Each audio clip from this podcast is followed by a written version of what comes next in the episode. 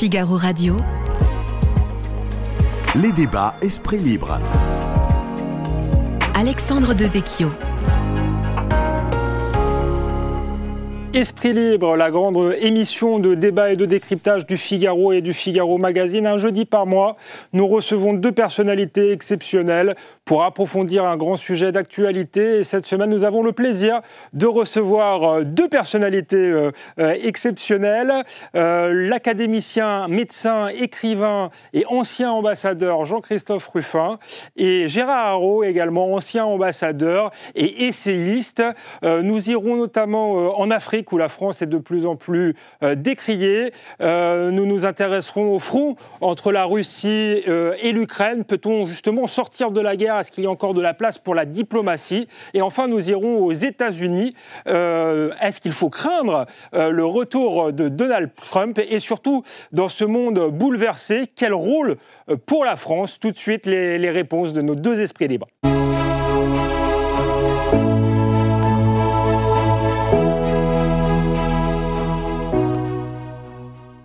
Jean-Christophe Ruffin, Gérard Haro, bonjour. Bonjour. Ravi de, vous recevoir euh, dans cette euh, émission. Nous allons pendant euh, une heure parler de la situation internationale et du, du, rôle de la France dans ce monde bouleversé. Jean-Christophe Ruffin, vous avez été ambassadeur au Sénégal, en Gambie. Vous connaissez bien l'Afrique et je voulais commencer par une question d'actualité. Hein. Lors de son entretien sur France 2 et TF1 ce dimanche, le président de la République a finalement décidé de rapatrier les soldats français euh, euh, du Niger, ainsi que, l'ambassadeur. Comment euh, vous expliquez ce, changement de pied? Jusqu'ici, il, expliquait que le président Mohamed Bazoum, renversé fin juillet par une junte militaire, représentait finalement l'autorité légitime. Est-ce que le président de la République finalement a été contraint de prendre cette décision? Est-ce que c'était la bonne? Oui, ben, c'était la seule. C'est-à-dire que toutes les, tous les arguments qui avaient été mis en avant auparavant, les, cette idée qui sur le papier peut se défendre, d'aller soutenir euh, euh, un président élu, etc. Tout ça, si vous voulez, dans un cabinet euh, mm. ministériel, ça tient debout, mais malheureusement, c'était une position qui était à la fois politiquement, militairement intenable. C'est-à-dire que, imaginez-vous ce qui se passe, vous avez un pouvoir de fait qui est totalement installé, euh, qui en plus euh, dispose de soutien extérieur, de soutien internationaux, ça je pense qu'on y reviendra. L'Afrique euh, a toujours fait l'objet d'intérêt de part du monde entier, et là en ce moment c'est de plus en plus le cas. Et quelle, aurait été, si vous voulez, l'allure, la, la, justification pour nous d'une intervention militaire dans un pays, même si c'est pour défendre euh, mm. quelqu'un qui est élu, si mm. vous voulez, vous imaginez l'effet dévastateur dans le monde entier, euh, et pour un résultat qui en plus n'est pas acquis parce que euh, notre ambassadeur qui était bloqué dans son ambassade, il fallait l'exfiltrer, et il faut bien se souvenir quand même, toutes choses étant différentes, mais du retrait américain d'Afghanistan, l'effet catastrophique qu'un retrait précipité mm. aurait. Donc je crois qu'ils n'ont ils n'avaient pas les, moyens, en fait. Ils pas Donc l'erreur, c'est pas aujourd'hui, mm. c'est pas la décision qui est prise aujourd'hui, c'est la seule qu'on pouvait prendre. Euh, l'erreur, ça a été de laisser croire ou de laisser entendre qu'on aurait pu faire autrement. Mm. Gérard Haro, comment vous, vous appréciez la, situation? Vous pensez aussi que c'était la, la seule solution? Ah, je suis d'accord.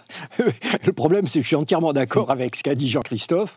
C'était le. C'est pas un problème. on a le droit d'être d'accord. C'est la particularité de. Euh, voilà. Vous savez, quand vous engagez une confrontation, c'est comme dans la vie réelle, hein, euh, la vie, euh, dans la vie diplomatique. Vous vous dites comment je peux gagner cette confrontation et qu'est-ce que je gagne à cette confrontation? Depuis le début, il était évident qu'on ne pouvait pas gagner cette hmm. confrontation. Jean-Christophe Rousseau nous, dit que l'erreur a été faite bah, avant. Est-ce que ça a été ah, une erreur du Quai d'Orsay ou du président de la République? Comment on en est arrivé je, ne sais pas qui a pris la décision, et, euh, mais en tout cas, il était évident depuis le début que la seule, la seule manière de s'en sortir, c'était tôt ou tard de rapatrier notre ambassadeur et de rapatrier également nos, forces armées.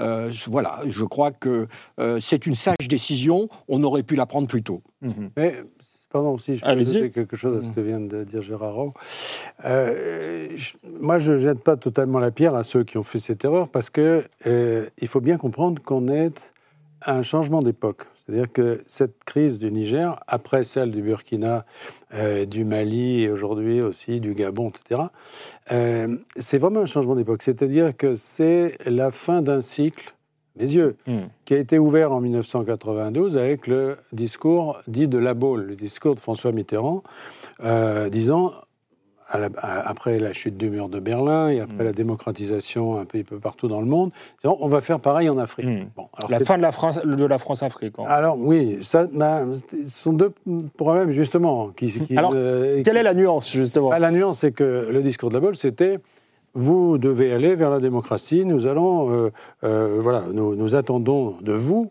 vous pays africains, que vous alliez vers la démocratie. Mais justement, la France-Afrique et tous les liens qui avaient pu exister n'ont pas été rompus pour autant. Et on n'a pas non plus donné les moyens à ces pays de, euh, de, de passer à la démocratie. La démocratie, c'est pas quelque chose.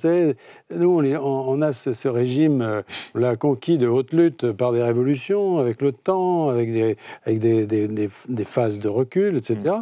Euh, vous pouvez pas claquer dans vos doigts et dire dans des pays qui en plus ont des situations économiques, démographiques, etc. très difficiles. bah, demain, vous allez, euh, voilà. Alors la, la démocratisation sans précaution, je dirais, ça a donné, il faut quand même le dire, des, catastrophes. Ça a donné des pouvoirs corrompus, ça a donné des situations épouvantables. Alors, je ne dis pas que le génocide rwandais est un, sous-produit de la démocratisation, mais d'une certaine manière, quand même, l'ethnicisation des votes euh, dans un certain nombre de pays a conduit à des affrontements ethniques. Donc, si vous voulez, euh, la démocratie, c'est bien gentil, mais quand les peuples jugent ça et qu'au bout d'un moment, ils se disent, mais ça ne fonctionne pas, euh, ça ne nous apporte rien, euh, les djihadistes arrivent, on n'est même pas capable de nous protéger contre ça, etc. Euh, finalement, voilà, ce cycle se referme. Et aujourd'hui, je pense que ces, dominos qu'on voit en Afrique sont liés à, ce, à, la fin de ce cycle. Je ne dis pas que c'est à tort ou à raison, je dis qu'il faut en prendre acte.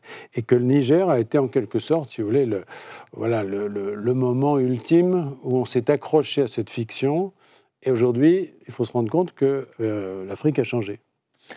Ça s'inscrit, euh, Gérard Haro, dans un contexte où, la France euh, euh, a, mis fin à des opérations militaires longues en, Afrique. Est-ce que symboliquement, ça ne traduit pas, et pas, que symboliquement d'ailleurs, une perte d'influence française sur, sur ce continent? Comment vous l'expliquez? Est-ce qu'il faut s'en inquiéter? Alors, pour poursuivre ce que vient de dire Jean-Christophe, je pense que l'on assiste en même temps une sorte d'é- dévalorisation de ce que l'on pourrait appeler la démocratie à l'occidentale, dont les populations jugent euh, qu'elle n'a pas fonctionné, qu'elle ne leur a pas apporté ce qu'elles en attendaient. Et il y a également, d'une certaine manière, le retour à l'autoritarisme, le retour à la, au pouvoir autoritaire comme étant le porteur euh, de l'avenir de, de- de ces sociétés.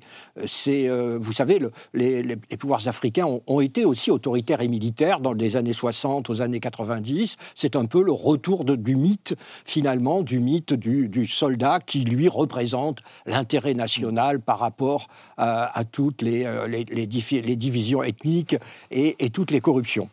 En ce qui concerne euh, la France dans cette région, alors il y a, euh, vous savez, quand j'étais jeune, on me, disait toujours la guerre de 14 a des causes lointaines, proches et immédiates. Donc dans ce qui vient d'arriver à la France, qui est en train d'arriver à la France, il est évident qu'on a des causes qui sont euh, immédiates, proches et, lointaines.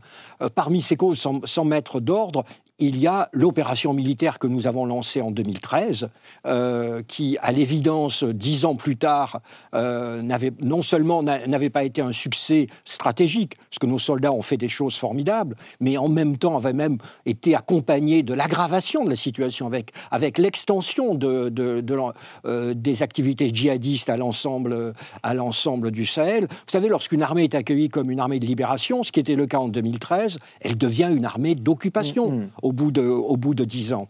Quand, quand nous étions au ministère de la Défense avec Jean-Christophe, on nous disait toujours que pour une opération militaire, il fallait d'abord se dire quel est l'objectif crédible, quel est, avons-nous les, les effectifs pour la réaliser, et troisièmement, dans un calendrier raisonnable. Quel était l'objectif crédible? Il n'y en avait pas. On pouvait tuer comme ça tous les jours des, euh, des, Des euh, djihadistes. des- des djihadistes. On en était à faire comme les Américains dans la guerre du Vietnam, qui chaque jour disaient on a tué 160 Hmm. Viet Cong. J'allais vous poser, pardonnez-moi de vous, vous, interrompre, mais j'allais vous poser la question. Vous avez été ambassadeur aux, aux États-Unis. Est-ce que cette- ces guerres en Afrique sont vraiment comparables? On l'entend parfois euh, à la guerre en Irak, par exemple. Pour le coup, c'était des interventions légales. On a même été appelé par les, les- les chefs d'État africains. Non, je pense que c'est très, c'est très différent par les enjeux, par, par les situations, euh, par les situations, par les situations locales. Euh, mais euh, mais il y a, il y, a y a toujours des ressemblances sur ces opérations, ces opérations militaires. Moi, je dois avouer, lorsque j'ai vu le départ de l'Afghanistan au mois d'août, euh, il y a deux ans, je me suis demandé si ça n'arriverait pas pour nous. Hmm. Depuis, le, depuis le début, je voyais bien de nouveau cette opération, pas d'objectif crédible, on n'allait pas éradiquer le djihadisme, petit, petit deux, on n'avait pas les effectifs nécessaires. 5000 hommes pour des millions de kilomètres carrés de caillasse, c'était totalement irréaliste. Et le calendrier, on était là depuis 10 ans et il n'y avait aucun horizon pour achever notre opération. Donc, euh, il n'était pas très difficile de prévoir que tôt ou tard, il y aurait un accident. Moi, j'avais eu pensé soit un accident, beaucoup de soldats français tués, qui provoquant une réaction de l'opinion publique française, soit la lassitude des populations locales, et c'est ce, ce qui est arrivé. Donc, il y a, moi, je pense que l'échec de l'opération Barkhane, échec stratégique, politico-stratégique de l'opération Barkhane, quoi que disent nos autorités, et de nouveau, je rends hommage à nos soldats, euh, a joué certainement un rôle finalement peut-être de l'étincelle. Mais sinon, chaque fois qu'on a un nouveau président de la République française, il annonce c'est la fin de la France-Afrique. Alors s'il a besoin de le répéter à chaque fois qu'on a un nouveau président, c'est qu'on n'a pas achevé euh, la France la France-Afrique. Et donc voilà, c'est un cycle, c'est finalement 60 ans de politique française. Moi j'irais même peut-être plus loin que Jean-Christophe qui parle depuis euh, 90. Moi j'aurais tendance à dire que c'est depuis 1960, depuis les indépendances. hein. Euh, la France avait maintenu, euh, avec une conception très archaïque de la puissance, avait voulu maintenir son influence à l'ancienne, avec des bases militaires et des soldats. Eh bien voilà, c'est fini. Jean-Christophe Ruffin, est-ce que ça, nous montre finalement cette situation? On comparait avec euh, euh, la guerre en Irak. Certes, le, contexte n'est pas le même, euh, l'intervention euh, est légale, mais finalement, ça se termine de la même manière. Est-ce que ça veut dire tout simplement que l'ingérence dans les affaires étrangères ne, ne- ne fonctionne jamais En tout cas, l'ingérence militaire? Alors, euh, là, aussi, je, je suis d'accord avec Gérard Rowe. Je pense qu'il faut faire un, un distinguo parce que les opérations américaines se, se font dans un contexte différent, Mm. lointain, déjà mondial. Mm. Euh, là, il s'agit de la manière dont on a euh, traité le problème de, de nos anciennes colonies. C'est un problème très spécifique. Donc là, euh, je ne parlerai pas d'ingérence dans la mesure où euh, l'ingérence suppose d'arriver dans une situation euh, qui vous est complètement étrangère, dans laquelle euh, on, vient, à laquelle on vient se mêler. Là, c'est très différent.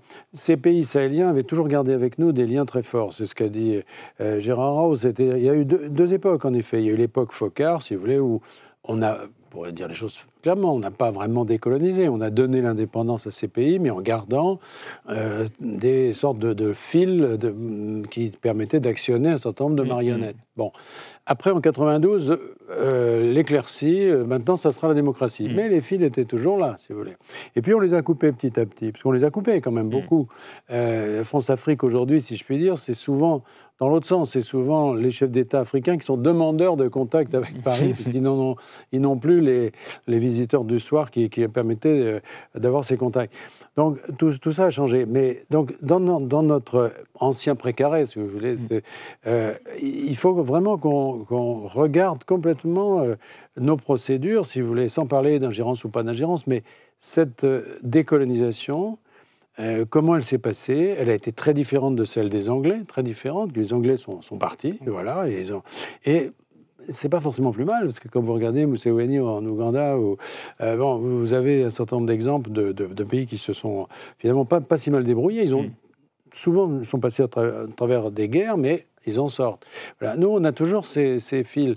Avec toujours des ambiguïtés. Regardez l'histoire du Tchad, par exemple. Après la mort euh, d'I- d'Idriss Déby, je veux dire, le président de la République est allé à son enterrement pour, d'une certaine manière, adouber le fils euh, dans une procédure qui n'était pas du tout démocratique. Euh, L'affaire Bongo, euh, si vous voulez, on a accepté, on a fermé les yeux pendant des années sur des élections qui étaient des élections euh, complètement truqués dans lesquels c'était toujours Bongo qui sortait du chapeau parce qu'il il finançait de toute façon 250 Les partis politiques les et donc campagnes il était seul à pouvoir. Voilà. Donc quand on a fait ça, si vous voulez, il y a un moment où il faut euh, se dire bon, ben, qu'est-ce qu'on fait maintenant? Et juste pour terminer, je ne veux pas être long, mais Non, non, bien sûr. Juste pour dire que autant ce qui se passe au Sahel doit nous inciter au retrait et à une forme de, de- de prise de distance. Et ce qui ne veut pas dire d'abandon ni de désintérêt, mais de prise de distance. euh, pas- de ne pas vouloir, si vous voulez, lancer des opérations comme ça. C'est très facile de lancer une opération, mais qu'est-ce qu'on en fait? Enfin, tu l'as dit. Bref, mais euh, la question, c'est que tous ces pays ne sont pas non plus à mettre dans le même sac. Il y a un certain nombre de pays, je parlerai du Sénégal par exemple, puisque vous avez mentionné que été en, en poste là-bas. euh, ces pays ont une tradition démocratique. C'est pas nous qui l'avons imposé en 92. C'est quelque chose qui existe. Alors là, pour le coup, depuis l'indépendance. Euh, Léopold Sédar Senghor était député euh, en France euh, avant l'indépendance. Mm. De même la Côte d'Ivoire. Donc, si vous voulez, on ne peut pas traiter le problème de ces pays, euh, la situation de ces pays, de la même manière qu'on peut traiter euh, des pays qui sont finalement de culture politique plus fragile que Mm. comme ceux du Sahel. Voilà. Et donc, c'est pour ça que je crois qu'il faut se concentrer aujourd'hui sur ces pays, je pense en particulier au Sénégal et à la Côte d'Ivoire, qui sont des, des points importants, non pas pour garder des, des liens coloniaux, c'est pas ça, Mm. mais c'est parce que là, on a un terreau de dialogue, je dirais, qui est très fécond, puisque ce sont des pays qui partagent assez largement dans leur système, dans leurs institutions, et dans leur peuple, d'ailleurs, nos, valeurs. On sent, euh, Gérard Haro, euh, dans les populations africaines, ou du moins dans une pa- partie d'entre elles, une forme de, détestation de la France qui est en train de, monter. Est-ce qu'elle elle vous paraît euh, légitime ou pas? Est-ce que c'est justement le poids de, de- l'histoire coloniale, le retour du refoulé euh, colonial, ou est-ce que c'est largement instrumentalisé par d'autres puissances, euh, notamment? Non, il y a instrumentalisation, mais c'est pas ça le sujet. Les, Russes surfent sur une crise, un rejet, un, authentique rejet de la France. D'abord, il y a un premier élément, c'est quand même notre présence militaire. Pourquoi avons-nous des bases euh, en Afrique? Que- Comme l'a dit très justement euh, Jean-Christophe, les Britanniques n'ont pas la moindre base en Afrique. Et leur empire colonial était deux ou trois fois plus important que le nôtre. Euh, alors, si on a des bases en Afrique, c'est pas pour défendre l'Afrique. Contre qui? C'est pour intervenir dans les affaires africaines. Et donc, pour les jeunes Africains, il y a quand même un élément. Il y a des forces étrangères sur leur territoire. Euh, et ça, je pense, euh, d'abord, c'est une tentation trop facile pour les présidents de la République française d'intervenir dans les affaires africaines. Vous savez, moi, j'en ai entendu des officiers dire avec une compagnie, on fait l'histoire en Afrique. hein. Donc ça, c'est toute une, une culture de l'infanterie de marine à laquelle il faut mettre un, il faut mettre un terme. Voilà, je crois que euh, nous n'avons pas de raison d'avoir de base en Afrique. C'est une conception totalement archaïque de la puissance. Deuxièmement, la détestation de la France. Je crois d'abord qu'il faut se dire que euh, y a le facteur démographique qui est quand même capital. La population du Niger double euh, en 20 ans. Il y avait 5 millions de Nigériens en 1960, il y en a 25 millions. Euh, la population du Mali double en 18 ans. Vous avez la moitié de la population du Sahel à moins de 16 ans. Vous avez des pays où le, le système étatique ont croulé sous la démographie. Vous avez des systèmes étatiques où les systèmes éducatifs ne fonctionnent, ne fonctionnent plus euh, et où la jeunesse a l'impression d'être complètement, finalement, sans avenir, face à des élites euh, ben, qui sont quand même, aux yeux de cette jeunesse, ce sont des élites qui sont liées à la France. Ce sont des élites qui, dont tout le monde sait qu'ils ont un hôtel particulier ou un appartement à Paris, que leurs enfants sont dans les lycées, dans les lycées français, qu'ils parlent un français impeccable, ce français qu'on ne peut plus leur enseigner, parce qu'il y a un recul aussi la langue française à cause tout simplement de systèmes éducatifs qui s'effondrent. Et d'une certaine manière, quand on, on tape sur la France, c'est aussi, c'est peut-être surtout d'ailleurs, euh, critiquer une gouvernance euh, locale, la gouvernance, euh, une gouvernance corrompue et, et inefficace à laquelle nous sommes, euh, nous sommes assimilés, et pas, pas à tort, parce qu'on voit bien les relations que nous avons avec euh, ces élites africaines. Moi, chaque fois que j'ai eu des, des réunions officielles entre la France et des, des Africains francophones, j'ai été frappé par le caractère incestueux de ces, de ces rencontres. On ne sait plus qui est français, on ne sait plus qui est euh, sénégalais ou ivoirien, parce qu'ils s'appellent par le prénom, les officiers sont allés dans les mêmes écoles, et nos amis africains connaissent mieux la vie politique française que, que moi.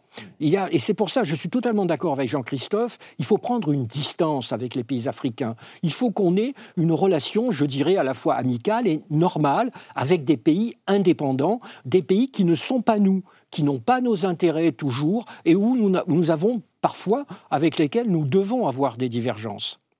Euh, Jean-Christophe euh, Ruffin, on vous entend sur la prise de distance, sur la rupture avec des pratiques qui peuvent être euh, assimilées à de la corruption ou une forme de néocolonialisme, mais cela dit, c'est une perte d'influence majeure pour la France. On voit que d'autres pratiquent eux aussi, je pense à la Chine, je pense à la Russie, une forme de néocolonialisme peut-être plus brutale que le, nôtre. On voit qu'on est confronté à des menaces, on a parlé du djihadisme, il y a la question de l'immigration de masse, pour euh, garder euh, euh, une influence tout en, prenant de, la distance Est-ce que finalement, c'est n'est pas l'influence de la, France qui est tout simplement en train de disparaître et est-ce qu'elle n'est pas en train d'être remplacée par d'autres puissances aujourd'hui Non, moi je ne serais pas si pessimiste. Je pense qu'il ne faut pas sous-estimer quand même le rôle de euh, de, ceux qui soufflent sur les braises, c'est-à-dire euh, cette propagande, notamment russe, euh, qui est très intense. Alors les Chinois, c'est différent, parce que les Chinois, ils viennent pour faire du, business, hein, mm. c'est tout. il n'y a aucune préoccupation, ni écologique, ni mm. sociale, ni rien du tout.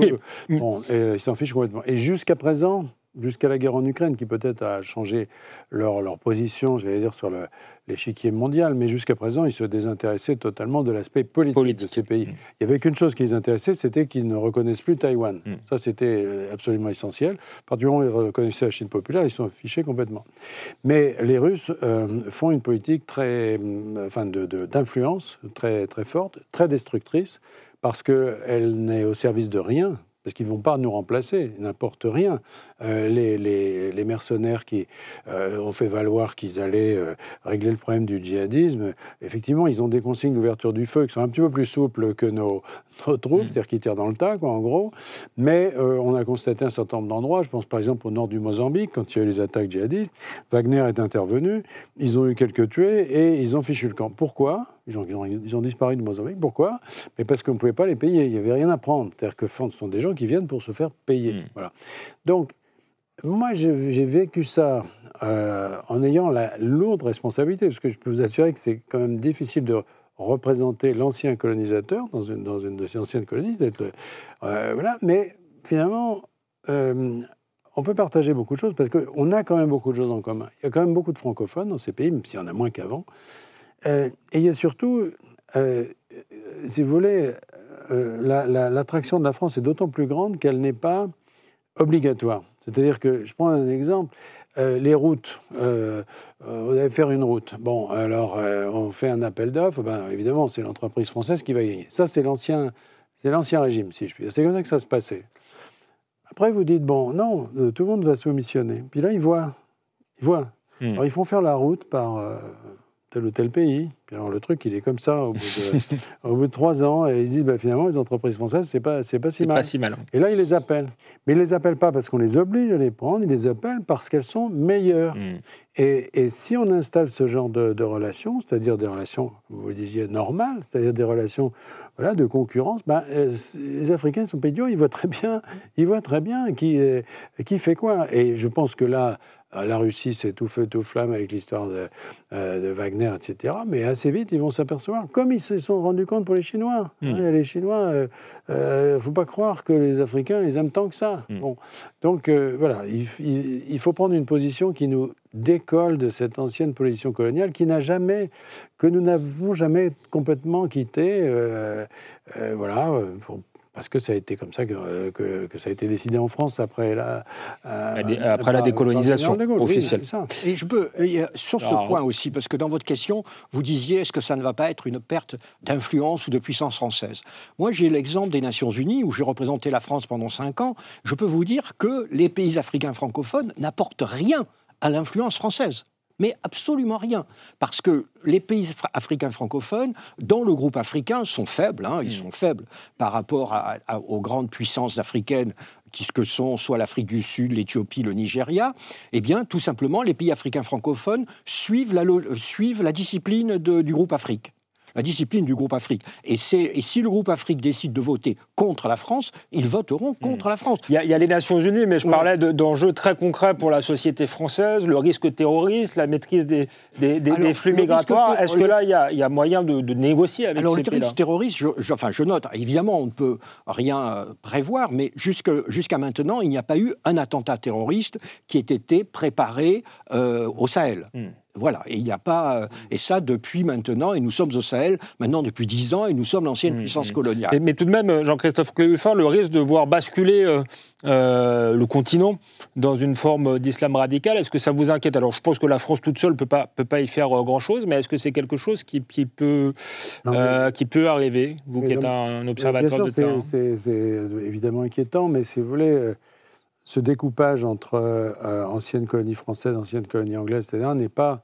Alors, il est pertinent d'un point de vue politique, on vient de le dire, le type de décolonisation qu'on a fait. En revanche, ces phénomènes djihadistes sont complètement transnationaux, c'est-à-dire qu'ils ne dépendent absolument pas. Si vous voulez, euh, vous, avez des phénomènes qui vont se développer en Centrafrique, mais euh, aussi au Soudan, etc. C'est pas, c'est pas, c'est, enfin, je ne dis pas que c'est un autre phénomène, mais si vous voulez, il y a une logique dans ces processus djihadistes qui euh, qui est une logique propre, avec une histoire, avec des mouvements qui sont organisés, etc.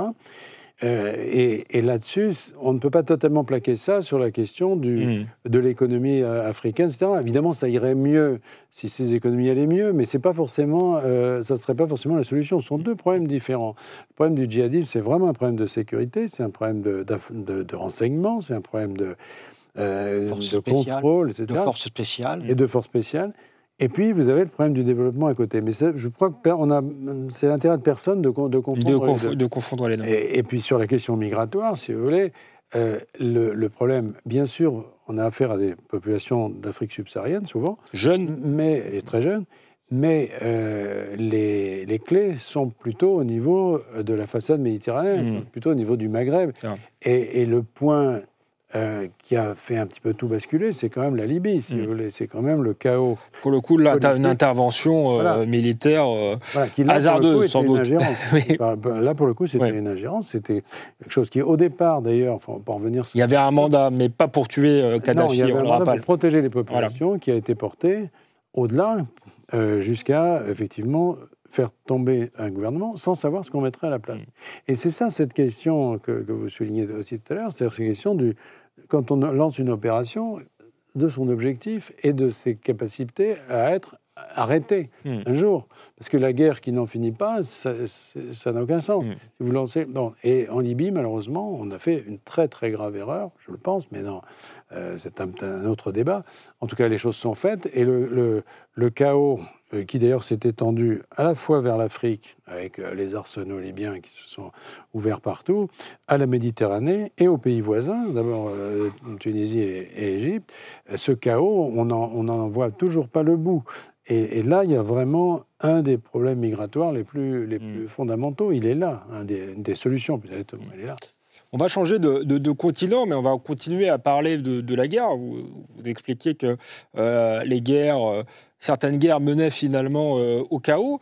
Euh, il y a une guerre aujourd'hui entre la Russie euh, et l'Ukraine. Je voulais savoir si, à votre avis, nous, l'Europe, l'Occident, est-ce qu'elle est aussi en guerre contre la Russie? Et est-ce que c'est une guerre qui peut être utile ou qui risque d'être vaine, comme les guerres dont on a parlé précédemment? Alors là, moi, je suis beaucoup moins compétent pour répondre à toutes ces questions que Gérard J'ai enchaîné, mais qui vous avez... directeur des affaires politiques et qui connaît très très bien ces sujets. Euh, moi, je ne peux donner qu'un sentiment euh, personnel, c'est euh, que cette, cette, guerre est une guerre mondiale. C'est-à-dire que elle, elle, a une source locale, bien sûr, qui sont l'entrée de la Russie sur le territoire ukrainien, c'est tout à fait évident. Elle a un développement régional, puisqu'elle concerne l'Europe euh, au premier chef et qu'elle confronte euh, frontalement euh, deux mondes, qui est le, monde de, l'OTAN et de l'Europe et le monde russe. Mais il ne faut pas du tout négliger ses conséquences au niveau international. D'ailleurs, l'Afrique soutient plutôt la, Russie et les pays. Voilà, c'est-à-dire qu'il y a une redistribution des cartes où ce n'est peut-être pas d'ailleurs un changement, mais plutôt un révélateur. Ça agit comme une sorte de révélateur d'un certain nombre de choses qui n'étaient pas forcément dites et qui aujourd'hui apparaissent au grand jour. Je pense par exemple à l'Amérique latine, euh, l'Amérique latine avait toujours gardé, on, savait que les États-Unis avaient perdu de leur influence en Amérique latine. Ils n'ont pas pu euh, se débarrasser des chavistes au Venezuela. Ils n'ont pas pu non plus changer le régime ou, contribuer à le faire changer à, Cuba après la mort de Castro.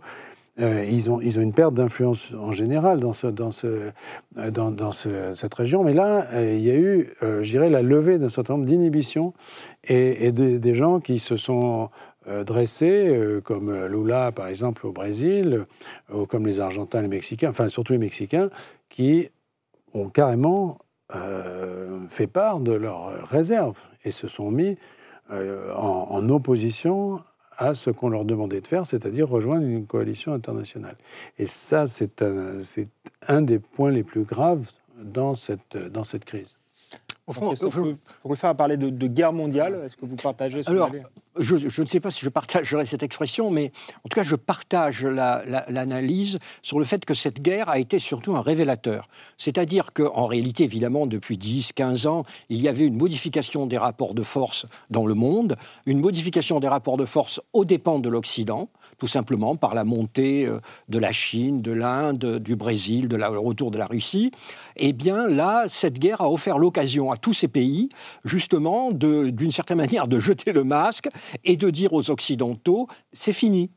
La, suprématie occidentale, la direction du monde par l'Occident, qui était, ce qui était le cas depuis la chute de l'Union soviétique, c'est-à-dire par les États-Unis en réalité, et soutenu par, par nous, eh bien c'est fini. Donc nous entrons aujourd'hui dans ce fameux monde multipolaire que Jacques Chirac appelait de ses voeux, ce qui était absurde, parce que euh, si on a aimé le monde euh, avec le gendarme américain, si maladroit, si brutal qu'il soit, je crois qu'on va aimer encore plus la jungle telle qu'elle se présente maintenant euh, à nous. Donc de ce point de vue-là, la guerre en Ukraine, c'est en effet une révélation mondiale des nouveaux rapports de force. Euh, et d'ailleurs, je pense que cette évolution est moins aux dépens des États-Unis. Personnellement, je crois à l'avenir de la puissance américaine. Les Américains ont, de nombreux atouts. Plutôt la crise, euh, plutôt la crise européenne. Je pense plutôt que c'est une la crise européenne. La guerre elle-même aujourd'hui, euh, les Européens l'ont un peu oublié parce que nous avons eu la, période de paix. Euh, interétatique la plus longue depuis la chute de l'Empire romain, hein, depuis 1945, nous avons oublié la, la logique de la guerre. La guerre, ce sera le champ de bataille. Et euh, voilà, c'est le champ de bataille qu'on a décidé. Aujourd'hui, nous sommes presque à l'évidence, enfin, nous sommes probablement engagés dans une guerre longue. Euh, et les deux parties, parce qu'une négociation, ça nécessite, comme on dit en anglais, it takes two to tango. On a, il faut être deux pour danser le tango. Ben, il faut être deux pour négocier. Et aujourd'hui, ni les Russes, ni les Ukrainiens ne sont prêts à négocier. Mm. Parce qu'ils pensent chacun, alors du côté russe, je pense que les Russes pensent qu'ils ont le temps pour eux, et notamment, nous allons y venir, ils, attendent l'élection américaine de novembre 2024, je pense. Ils ont l'argent, ils ont les hommes, ils ont la puissance industrielle, ils peuvent, et puis ils espèrent je crois que c'était, je crois que c'était Foch qui disait j'admire moins euh, Napoléon depuis que je suis à la tête d'une coalition. Parce que Napoléon n'avait pas de coalition à diriger. Eh bien là, du côté occidental, c'est une coalition, et donc euh, la Russie peut espérer que cette coalition se fracture, hmm. que certains flanchent, que les vieilles divisions réapparaissent. Ce qu'on voit en ce moment entre la Pologne et l'Ukraine, c'est quand même très révélateur. Hein. il y a un vrai contentieux territorial entre les deux pays que les deux pays taisaient, mais à n'oublie pas. Euh, donc, euh, puis il va y avoir cet hiver. Euh, l'hiver 22-23, c'était facile, hein, on avait le gaz russe. Mais l'hiver 23-24, on n'aura pas de gaz russe. Donc, est-ce que comment ça va Quelles vont être les conséquences si l'hiver est dur, l'inflation, etc. Donc, il peut espérer que, hmm. que l'Occident se divise ou, ou flanche. Et du côté ukrainien, on est encore sous le choc évidemment de l'agression russe et on espère libérer, euh, libérer le, territoire ukrainien. Donc je crains que, je crains, euh, même si les Américains, à mon avis, vont sans doute essayer de, négocier, parce que les États-Unis veulent sortir de ce conflit mmh. aussi vite que possible. Hein. Pour eux, ils ont été entraînés dans ce conflit par l'agression russe. Pour eux, le sujet, c'est plus du tout la, Russie. Hein. Pour eux, le sujet, c'est la Chine, c'est l'Asie. Donc je pense qu'ils vont sans doute essayer de, tâter du côté de Moscou, euh, quitte à tordre le bras des Ukrainiens. Hein. les Américains n'hésiteront pas à le faire. Mais je pense que le plus probable, hélas, c'est une année, encore une année de guerre. Hmm. Vous, nous avez dit que dans ce, nouveau contexte mondial euh, euh, multipolaire, le grand perdant n'était pas nécessairement les États-Unis, mais plutôt euh, l'Union européenne, pour le dire un peu brutalement. L'Europe, oui. pour le dire un peu brutalement, est-ce que c'est l'intérêt de, l'Europe mm. de, faire cette guerre, de participer d'aussi près à cette guerre en, ah oui, Ukraine Pour moi, c'est évident. C'est beaucoup plus, d'une certaine manière, l'intérêt de l'Europe que l'intérêt des États-Unis, parce que c'est l'équilibre géopolitique du continent euh, qui est remise en cause par les armes. Euh, imaginons si la Russie remet la main sur l'Ukraine, la Russie redevient, redevient une menace euh, pour, pour, pour, pour, les autres pays européens. Donc notre intérêt est de conserver, et puis il y a aussi nos, évidemment les, nos valeurs, la notion d'agression. L'Ukraine, nous avons un intérêt fort à ce que l'Ukraine reste un pays indépendant et viable. Hmm. Alors je ne dis pas personnellement... mais à, quelles à quelles conditions ah, C'est aujourd'hui la, la, question quels sont les buts de guerre? Ah, euh, Alors, quels sont les buts de guerre? Pour le moment, ceux de l'Ukraine sont la reconquête de tous les territoires. De nouveau, je ne suis pas un spécialiste militaire, mais ça me semble quand même difficile. J'allais hein. vous dire, est-ce que vous y croyez? Enfin, Le chef d'état-major de l'armée américaine a plusieurs reprises à dire qu'il n'y croyait pas. Voilà, donc, et puis honnêtement, moi, je, tous les officiers généraux français d'actifs que je connais pense que ça paraît quasiment impossible, notamment la Crimée. Hmm. Parce que là, la Crimée, on, touche une ligne rouge très, très importante pour la, pour la Russie. Mais enfin, pour le moment, c'est l'objectif. En tout cas, vous savez, euh, dans une négociation diplomatique, avant la négociation, euh, tout le monde dit je serai intransigeant, je ne ferai aucune concession. Voilà. Donc, comme il n'y a pas de négociation, il est normal que les Ukrainiens disent je vais récupérer tous mes territoires. Et il est normal aussi que les Russes disent je veux garder tous les territoires que j'ai annexés. Bah, pour, voilà, ça fait partie, je dirais, vous savez, c'est les, les gorilles qui se tapent le, voilà, qui se tapent sur la poitrine pour euh, avant, euh, avant, de céder, avant de partir. Donc voilà, la question est est-ce qu'ils vont se mettre autour d'une table, euh, les deux? Et s'ils se mettent autour d'une table, voilà, il y aura une logique de, de concession mutuelle pour le moment, on y est, on y est, on y hélas pas. Hein. C'est euh, vraiment, et de nouveau, je crois que c'est la logique d'une guerre longue qui s'impose à nous. Euh, Gérard Haro euh, expliquait que le, temps de, la négociation n'était pas venu, c'est ce que j'ai cru comprendre. Nicolas Sarkozy appelait, lui, justement, à faire place à la diplomatie. Ça a créé une, énorme polémique. Est-ce que c'est parce que le moment était justement mal choisi, qu'on n'est tout simplement pas dans le temps de, la négociation, ou est-ce que c'est le rôle d'un ancien chef d'État, finalement, d'appeler à trouver une issue pacifique à ce conflit? Ça, je ne me prononcerai pas sur le, rôle que doit avoir l'ancien président de la République, ça c'est son affaire.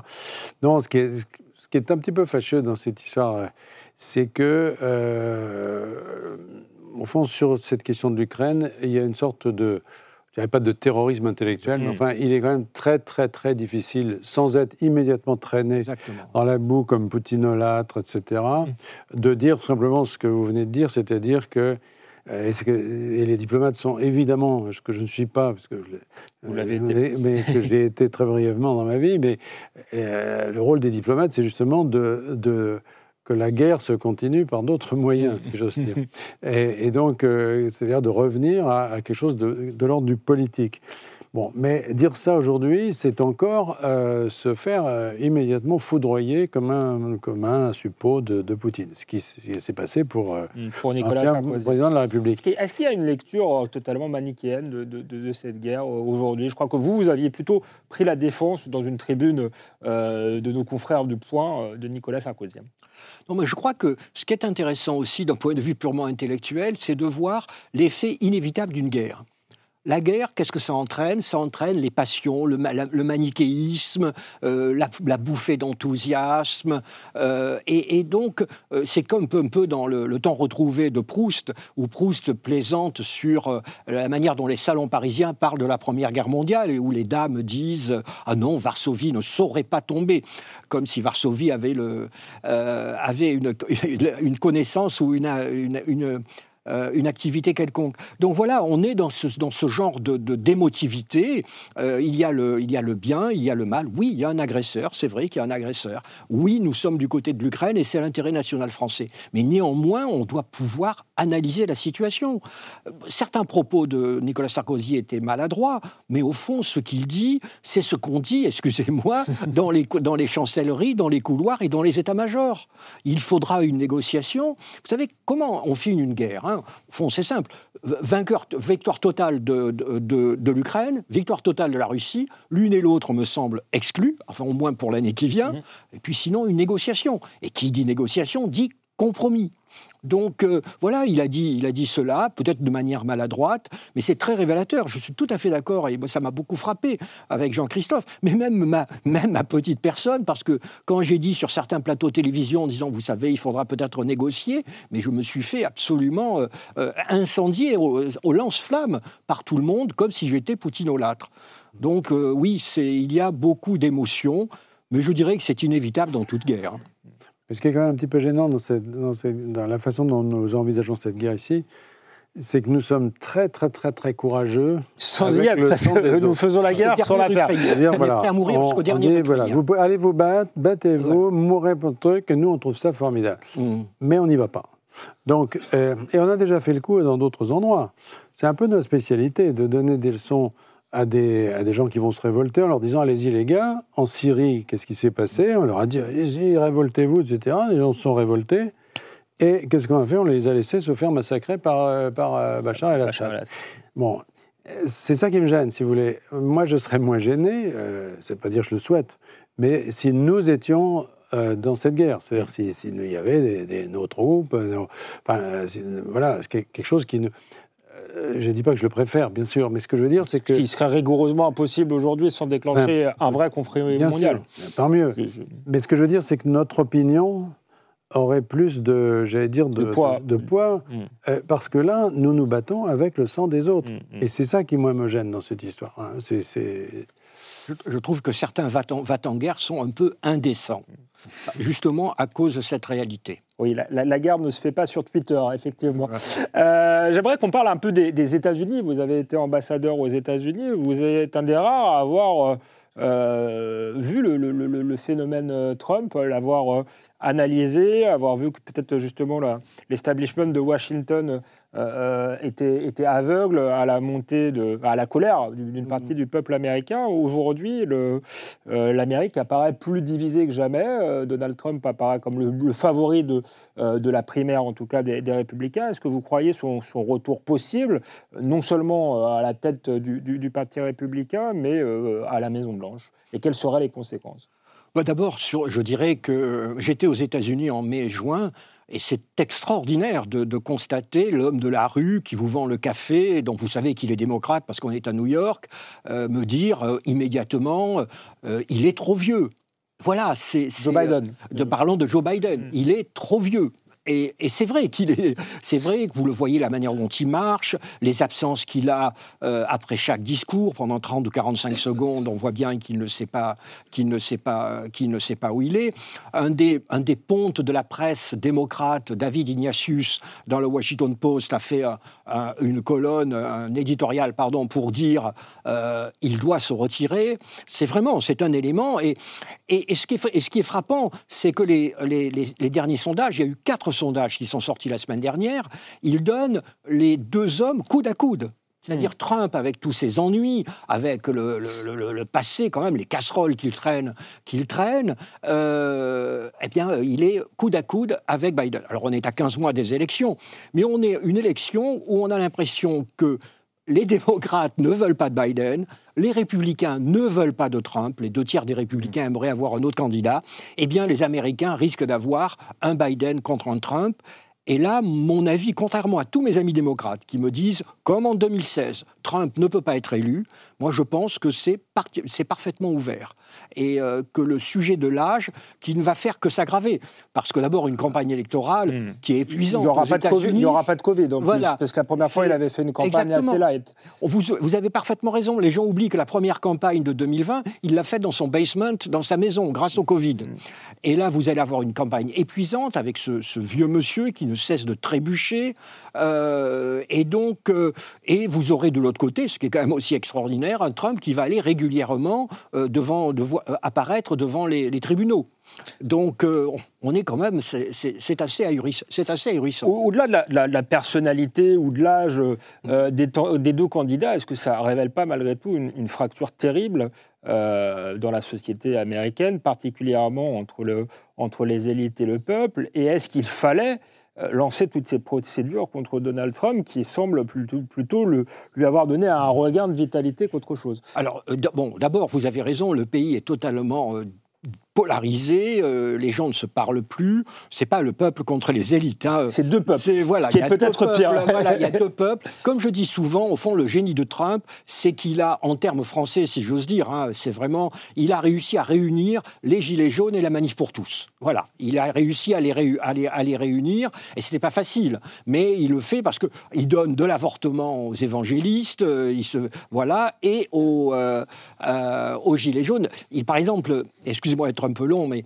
euh, euh, il va y avoir un débat avec les, avec les, euh, les candidats républicains. Ils n'y participent pas, ils les appellent les nains. hein, de Trump. Eh bien, le jour même, au moment même de la, du débat, qu'est-ce qu'il va faire? Il va aller rencontrer des ouvriers en grève. Les ouvriers de l'é- de l'éner- vous avez peut-être vu, les ouvriers de Ford sont, sont en grève. Et voyez, voyez donc, d'abord, ça va évidemment détourner l'attention de la presse sur lui. Et deuxièmement, c'est le message, ce que j'appellerais vers les gilets jaunes. C'est le message pour montrer que il n'est pas le seulement le candidat de Wall Street. Il est le candidat de Wall Street, hein. mais il n'est pas que le candidat de Wall Street. Il est aussi le candidat, ce qu'on appelle en- aux États-Unis, de Main Street, la- la- de- de la grande rue.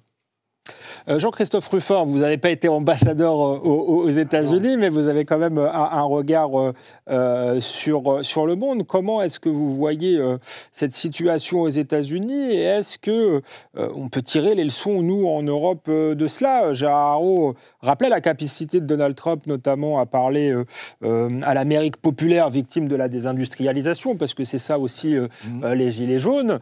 Euh, est-ce que on, ferait bien d'y être euh, attentif Est-ce que vous croyez un retour possible euh, de Donald Trump et qu'est-ce que ça signifierait de manière profonde et pour la société américaine et peut-être plus largement même pour les, sociétés euh, européennes?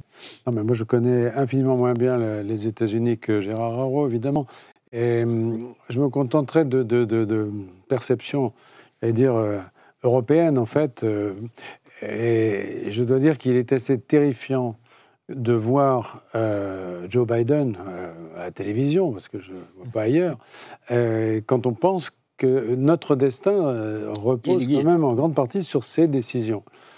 Euh, on m'a dit, euh, un expert, de, euh, un journaliste qui est vraiment très bon observateur américain à, à Washington, disait que la, alors je ne sais pas si vous confirmez, que la décision, par exemple, de- d'évacuation de l'Afghanistan avait été prise par Biden personnellement et euh, d'une façon un peu presque un caprice de, de vieillard, si vous voulez. Voilà. Parce que tout le monde autour lui disait ça va mal se passer. Et il voulait le faire.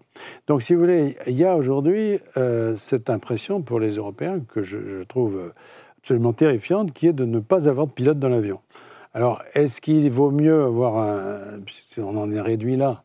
Est-ce qu'il vaut mieux avoir un pilote euh, comme Trump, euh, avec toutes ses phrases, ses excès, etc., ou, ou pas de pilote du tout mais moi, je suis là sur mon fauteuil, vous voyez, avec mon petit, euh, petite euh, jaquette euh, gonflable, là, et je me demande s'il faut sauter de l'avion, parce qu'on est quand même à la remorque, euh, enfin, politiquement, militairement, etc., de ce qui se décide à Washington, encore. Et, et là, euh, je, je dois dire que s'il y a ce choix qui est offert, bon, pas nous qui voterons, mais qui préférait, alors... euh, C'est un choix cornélien. ben, euh, moi, je ne vois pas comment on peut. Si vous voulez, il faut se souvenir de Yeltsin. Vous vous rappelez, Boris Yeltsin est, est devenu un peu comme ça sur la fin. Alors lui, c'était le, le- La vodka. En Euh, plus. le vodka, en plus. enfin, Peut-être qu'on en paye d'ailleurs encore les conséquences aujourd'hui, puisque Alors, non, Poutine est, est- est d'une certaine manière C'est arrivé parce que les, les Russes étaient C'est révoltés contre les années C'est Yeltsin. exactement ce que je veux dire. C'est-à-dire que si euh, vous élisez quelqu'un qui est dans cet état-là, si vous voulez, nécessairement, quelqu'un d'autre derrière prendra la place. Et je rappelle qu'en Russie, c'était Poutine. Mm. Voilà. Donc euh, la- le même scénario peut peut-être arriver aux États-Unis. Alors Gé- Gérard Haro, euh, c'est presque la fin de, de- de cette Mais je suis émission, content mais parce que je suis en désaccord. Ah, ah, de d'accord. désaccord, Mais là. deux questions justement pour finir. La, la première, c'est euh, est-ce que c'est Joe Biden vraiment qui gouverne. Finalement, l'une des critiques de Donald Trump, c'est qu'il y a un État profond aux États-Unis. Est-ce que Joe Biden n'en est pas la démonstration? Et pour finir, qu'est-ce qui est préférable selon vous Euh, un, Joe Biden euh, marionnette de l'État profond ou tout simplement euh, gâteux ou un Donald Trump imprévisible? Bon, d'abord, je ne suis pas d'accord parce que euh, finalement, lorsqu'on regarde le bilan euh, des quatre ans de Joe Biden, c'est pas mal. hein. C'est quand même euh, un bilan, d'abord un bilan économique qui est excellent. L'économie américaine marche très bien. Ils sont, en plein, au plein emploi. Et malgré la hausse de, de 5 points, euh, de, de, de 5 points euh, des taux d'intérêt de la, du, fédéral, de la, Banque fédérale, eh bien, il n'y a pas eu de récession. Euh, le pays n'est pas en récession. Le soutien à l'Ukraine. Franchement, je trouve que non seulement c'est un soutien qui a été un soutien énergique, mais en plus ça a été un soutien dosé, parce que les Américains, les Américains résistent à la pression euh, des va-t-en-guerre. Par exemple, que les États-Unis, au sommet de l'OTAN de juillet, aient refusé l'accession de l'Ukraine à l'OTAN, c'est quand même quelque chose qui prouve que c'est une administration qui a une vision. Parce que, parce que tout simplement, elle sait très bien que si on admet l'Ukraine à l'OTAN, il n'y a pas de négociation possible avec la Russie. Donc, euh, c'est un, vieux- un vieux monsieur, il prend des rendez-vous seulement entre 10h du matin et 18h. Euh, il est, euh, quand il, fait, il est en voyage, interna- en voyage international, il faut lui, lui prévoir de longues heures de repos. Mais il ne faut, pas exagérer, ce n'est pas, ce pas une marionnette, c'est un, un- un- il a une, une- une expérience, il est fatigué, c'est vrai. Euh, et donc je pense que de toute façon, euh, d'une certaine manière, tout est mieux que Donald Trump, hein, parce que, euh, notamment pour les Européens, parce que là, Donald Trump se se sentira totalement libéré, hein, il fera ce qu'il voudra, à l'intérieur mais aussi à l'extérieur, et moi je crains par exemple l'abandon de l'Ukraine du jour au lendemain. Il dit je réglerai le problème en 24 heures. Et donc nous risquons de nous retrouver le 22 juin- janvier 2025 avec les Européens la situation où plus un centime, plus une arme à Il l'Ukraine. reste une minute, mais vous m'avez donné envie de poser une dernière question euh, où vous allez devoir répondre très rapidement. Mais est-ce que nous laisser face à nos responsabilités, c'est pas le meilleur moyen d'avoir une Europe euh, indépendante, puissante euh Ah, ça, c'est un peu une politique du pire.